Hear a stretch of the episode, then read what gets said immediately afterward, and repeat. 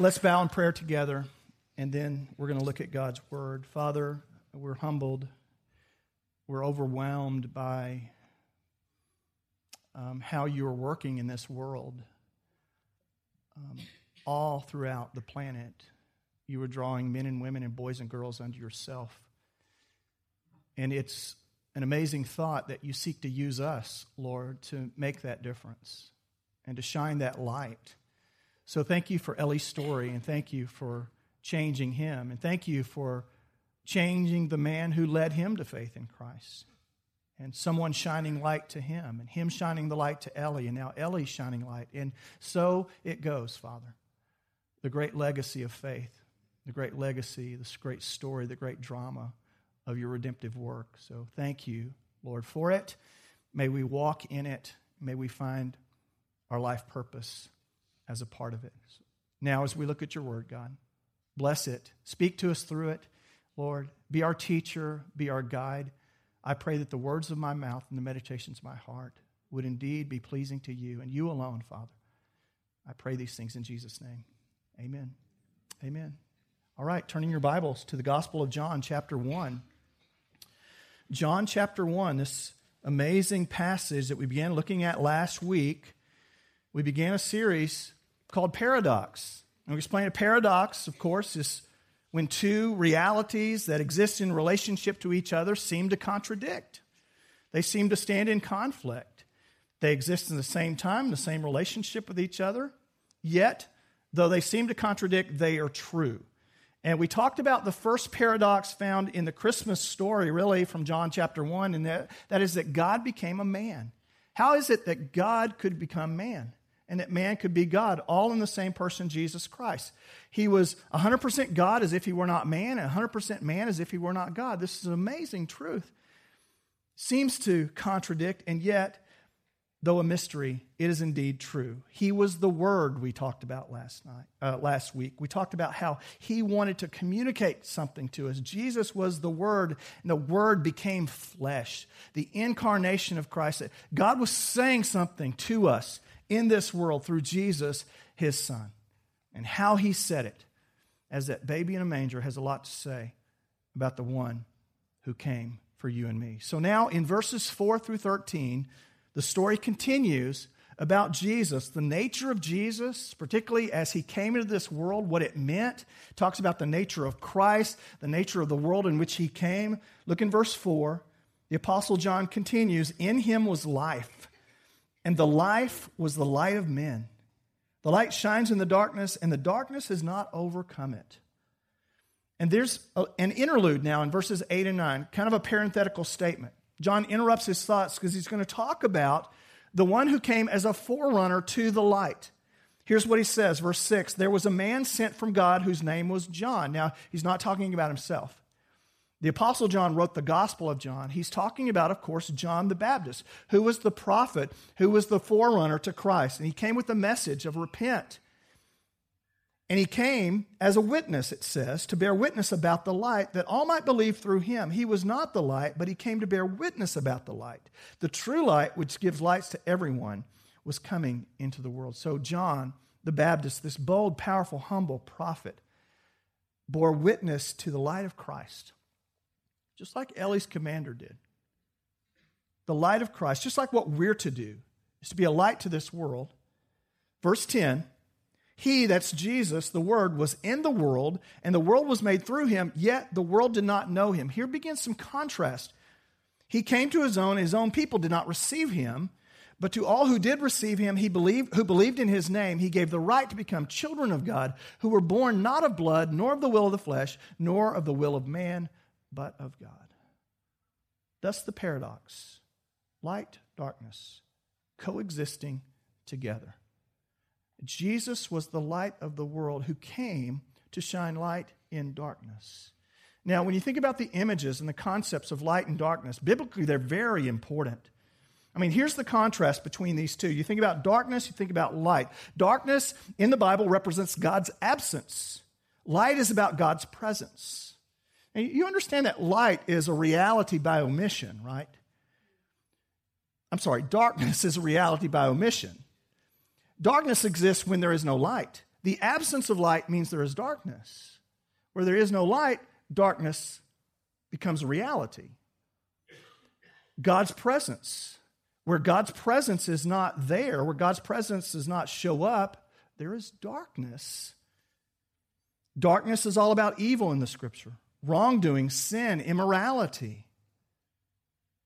But light is about goodness and purity and holiness. In fact, Jesus would say in the Sermon on the Mount, "Let your light so shine before men that they may see your good works." Light is about good works. Darkness is about blindness. Light is about sight. Now, of course, it's physical blindness, of course, darkness, but also there's a spiritual connotation to this. Being blind spiritually, but also having sight spiritually, that we can see, that we can perceive, that light illuminates, that light reveals. And then finally,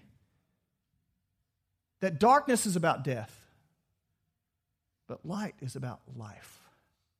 In fact, here's how John would say it in verse 4. He would say, "In him was life, and the life was the light of men." The correlation between life and light, those two things are the same. Where there is light, there is life. Where there is life, there is light. So Jesus being the light of life, a beautiful phrase. He was the light of men, the light of life. Jesus would say in John chapter 8, he said, "I am the light of the world. Not that I came to give light to the world." Of course, that's true. He would say, "I am the light of the world. Whoever follows me will not walk in darkness, but have the light of life." The light of life. Now, in this instance, Jesus here is talking about being a light to our path, being a light that guides us, being a presence in our lives that illuminates, that helps us to have hope and a future before us. If you got up this morning before the sun rose, you had a little bit of an experience of walking in darkness. Some of you did, at least. The reason that this was so meaningful in the first century is because they lived by day and night, much more than we do. The sun came up, they had light. When the sun went down, they had darkness. Of course, they had candles, but totally different without electricity, right? I mean, this meant something to them. I remember years ago in college, I was working at a bank, and I worked as a teller some, and I also would do some books and ran a lot of errands for people. And in Brownwood, Texas, where I went to college, I worked at a bank, and across the street was an old building that was abandoned, and they had boxed a whole bunch of legal papers over there, and they were in the attic of this building. And so I was to go and retrieve a box of these statements, these financial statements. And so I went over there, and I went up into the attic. You know, I turned the light on and then pulled down the ladder and went up into the attic, and I went to the back. It was a big room, it was a building, so it was about the size of this room, and I went through all these stacks of boxes to the very back where I found the box, and as I was back there kind of looking in the box, this building is like nobody hardly ever goes over there, but for some reason, somebody came over there, they saw that the light was on and the attic was open, they turned the light off and closed the attic door, and I'm in this huge room. And I'm wondering to myself, how in the world am I going to get back? And it took me about 15 minutes after bumping into things and, stumbling over stuff. It was this thing where it was total darkness. In fact, I put my hand in front of my face. I was amused at how dark it was. I could not see my hand. I mean, nothing before me. There was no light. And because there was no light, there was darkness. This is the point, that Jesus came at his incarnation at Christmas time. Jesus came as light to shine in a world full of darkness. So there are three contrasts that I want to share with you today real quickly that are found in this passage, because he goes on to talk about this in more detail. First of all, contrast number one, we're talking about paradoxes. Contrast number one, that there was light in a world of darkness. He says it clearly in verse 5, "The light shines in the darkness, and the darkness has not overcome it." I love the way that he states that. Notice he didn't say that the light, is victorious, or the light overcame it. He says the darkness has not overcome it. The emphasis here is the power of darkness, the encroaching power of darkness, and yet the withstanding and enduring power of light. The idea here is that the forces of darkness are great. We know this to be true. We see this in our world today. Yet, the truth of Christ is that he, as the light, is not overwhelmed by that darkness. Though cloaked in darkness, though surrounded by darkness, his coming means that the darkness has not won. What darkness is there in your life? What confusion, what challenges, what pain is there? That darkness will not win. Contrast number 2. He is the creator of a world not knowing. Verses 9 and 10, look at this. The true light, which gives light to everyone, was coming into the world. He was in the world, and the world was made through him, yet the world did not know him. What an irony that the one who would actually create the world would have an experience where that world in which he created would not recognize him as creator. In general, those that he came to did not know him to be who he was. They did not recognize him as God. This is the whole purpose for John's writing. The world was made by him, and he existed in the world in which he made, which is amazing. He made the world, and yet he came to live in it for 33 years. But the world did not recognize him. The world didn't know him. It's the issue of ignorance, where they didn't understand him to be who he was and who he claimed to be. I think that just has to do with the unique way that he came. I mean, the Jews were expecting a geopolitical and economic Messiah, one who would come and conquer the land and the government, who would restore, in that sense, the physical sense of Israel. But his kingdom was a kingdom of the heart. And he didn't come as a king with power and a military and an army. He came as a baby in a manger. And the way that he came says a lot about the one who did come. That he was meek, he was humble, and he made himself low for our sake. Isaiah 53, Scripture says, man, he had no form or any majesty that we should look upon him. You remember the prophecy about Christ and his coming? He had no beauty that we should desire him. There's nothing inherently attractive about Christ that set him apart from any normal man. In his coming, he was very ordinary, but he did extraordinary things, and he was the creator of the world, yet the world did not know. And here's the third contrast. That he belonged to a world that did not receive him. Belonging to a world not receiving him. Verse 11, he came to his own, and yet his own people did not receive him. Look at all these contrasts. We talked about how John loves to do these things. He loves to set these things in contrast. So those who should have received him are the very ones who rejected him. Now, we've had family in town over the weekend. My oldest son graduated from college yesterday. Woo! Yeah. Worked really hard, finished up. We get a pay raise. Mom and Dad do, here soon. But wouldn't it be weird for family to show up and you kind of say, I'm sorry you can't come in? Okay, you can come in, but you can't sit on the furniture, We're not going to feed you. We're not going to help you. We're not going to love on you.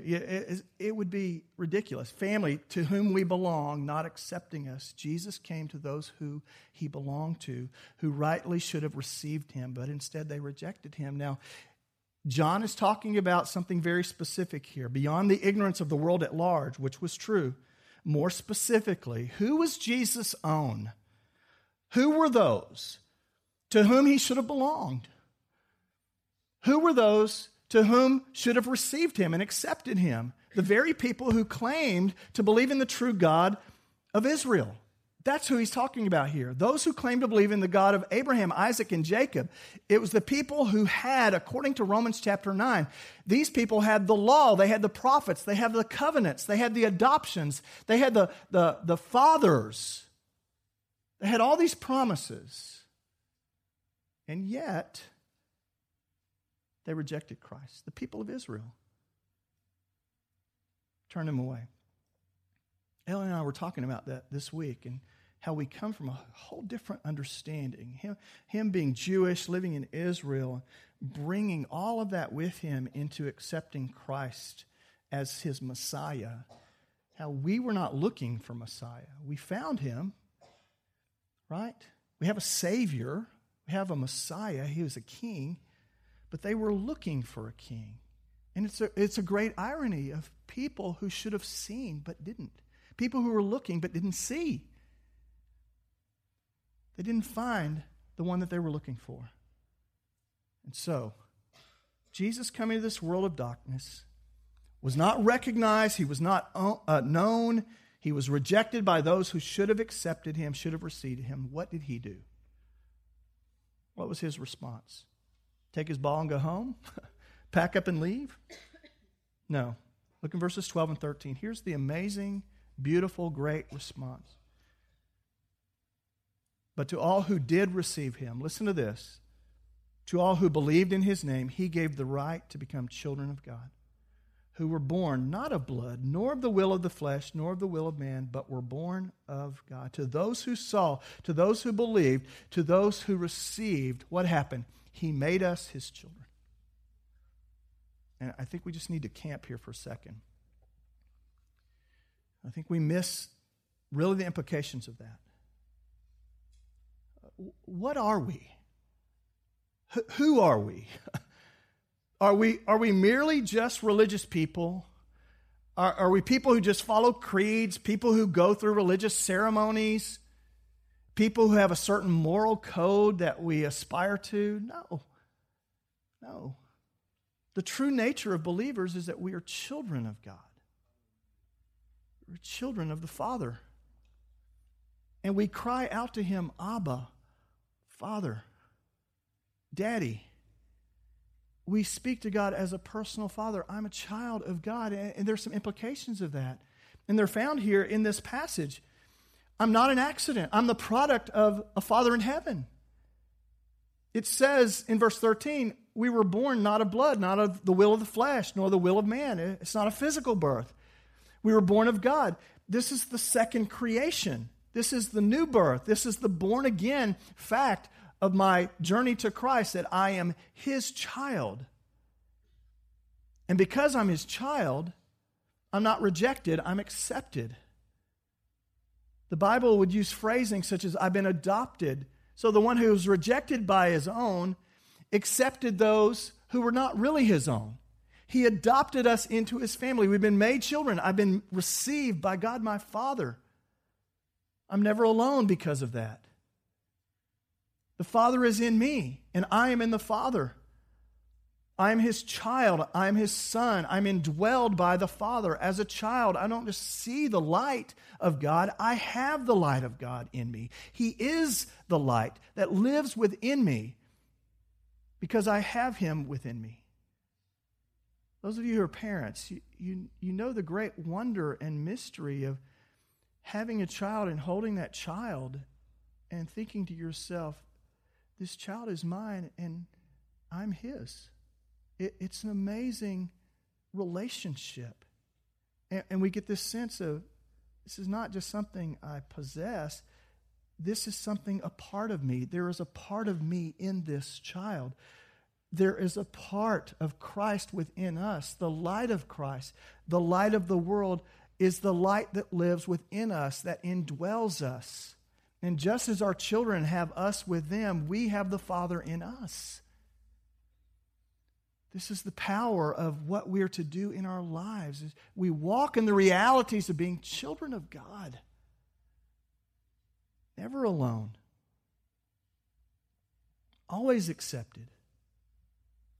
Not existing by accident, but existing as a product of a loving Father who gave birth to me and adopted me into his family. It's an amazing thing. I'm a child of the light. Later on this evening, I'm going to go visit someone who has been told she doesn't have long to live. She's accompanied by hospice. She's a believer.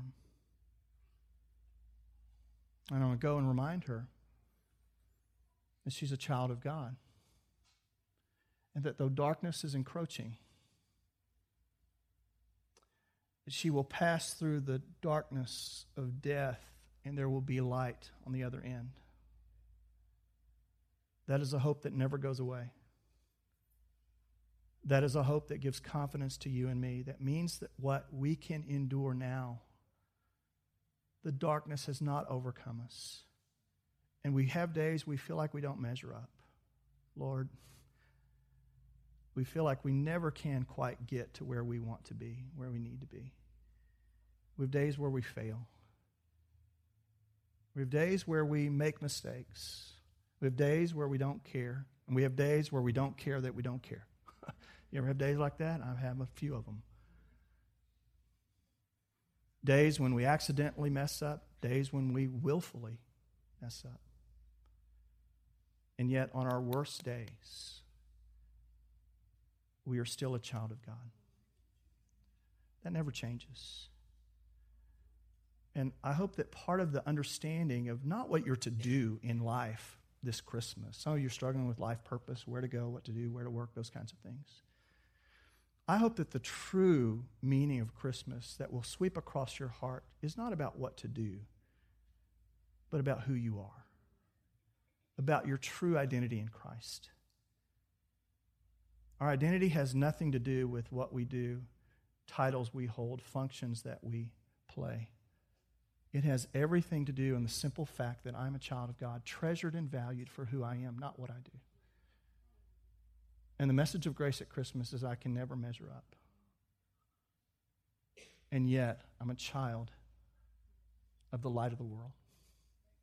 And I have something to share. Paul would say it this way in 1 Thessalonians 5. He would say, you are all children of the light and children of the day. What a great statement. Don't you think they needed that reminder? Listen, remember, you are children of the light and children of the day. We do not belong to the night or to the darkness, he says. Remind yourself of that. So Jesus is the light.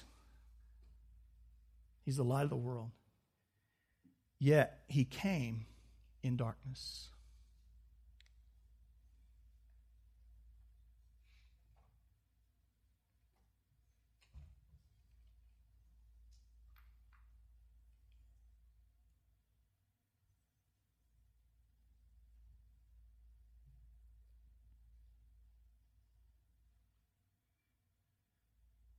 On the closing of the Old Testament,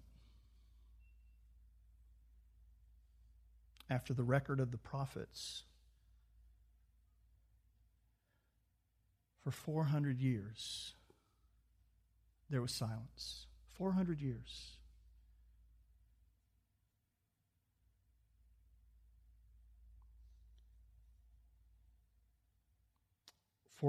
of seeming darkness. 400 years of God being silent.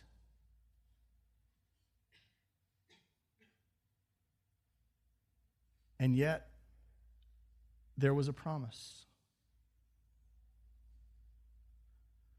And the promise is contained in Isaiah 9. It says, the people walking in darkness, there came a great light. To the people living in the land of deep darkness, a light has dawned. For unto us a child is born. Unto us a son is given. And he shall be called Wonderful Counselor, Mighty God, Everlasting Father, Prince of Peace.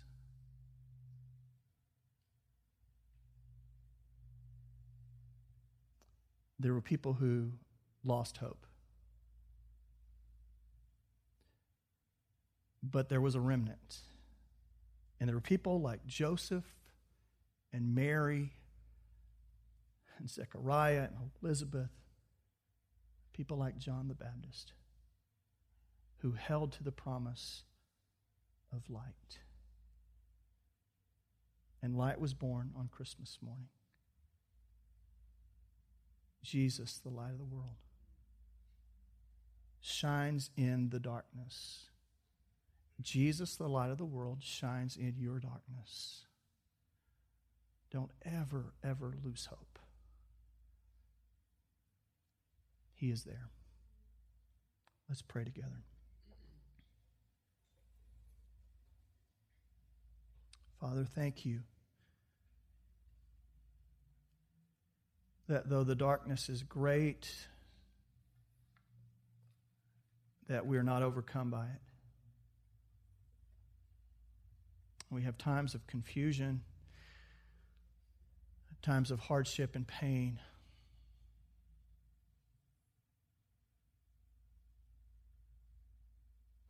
Times when you seem silent.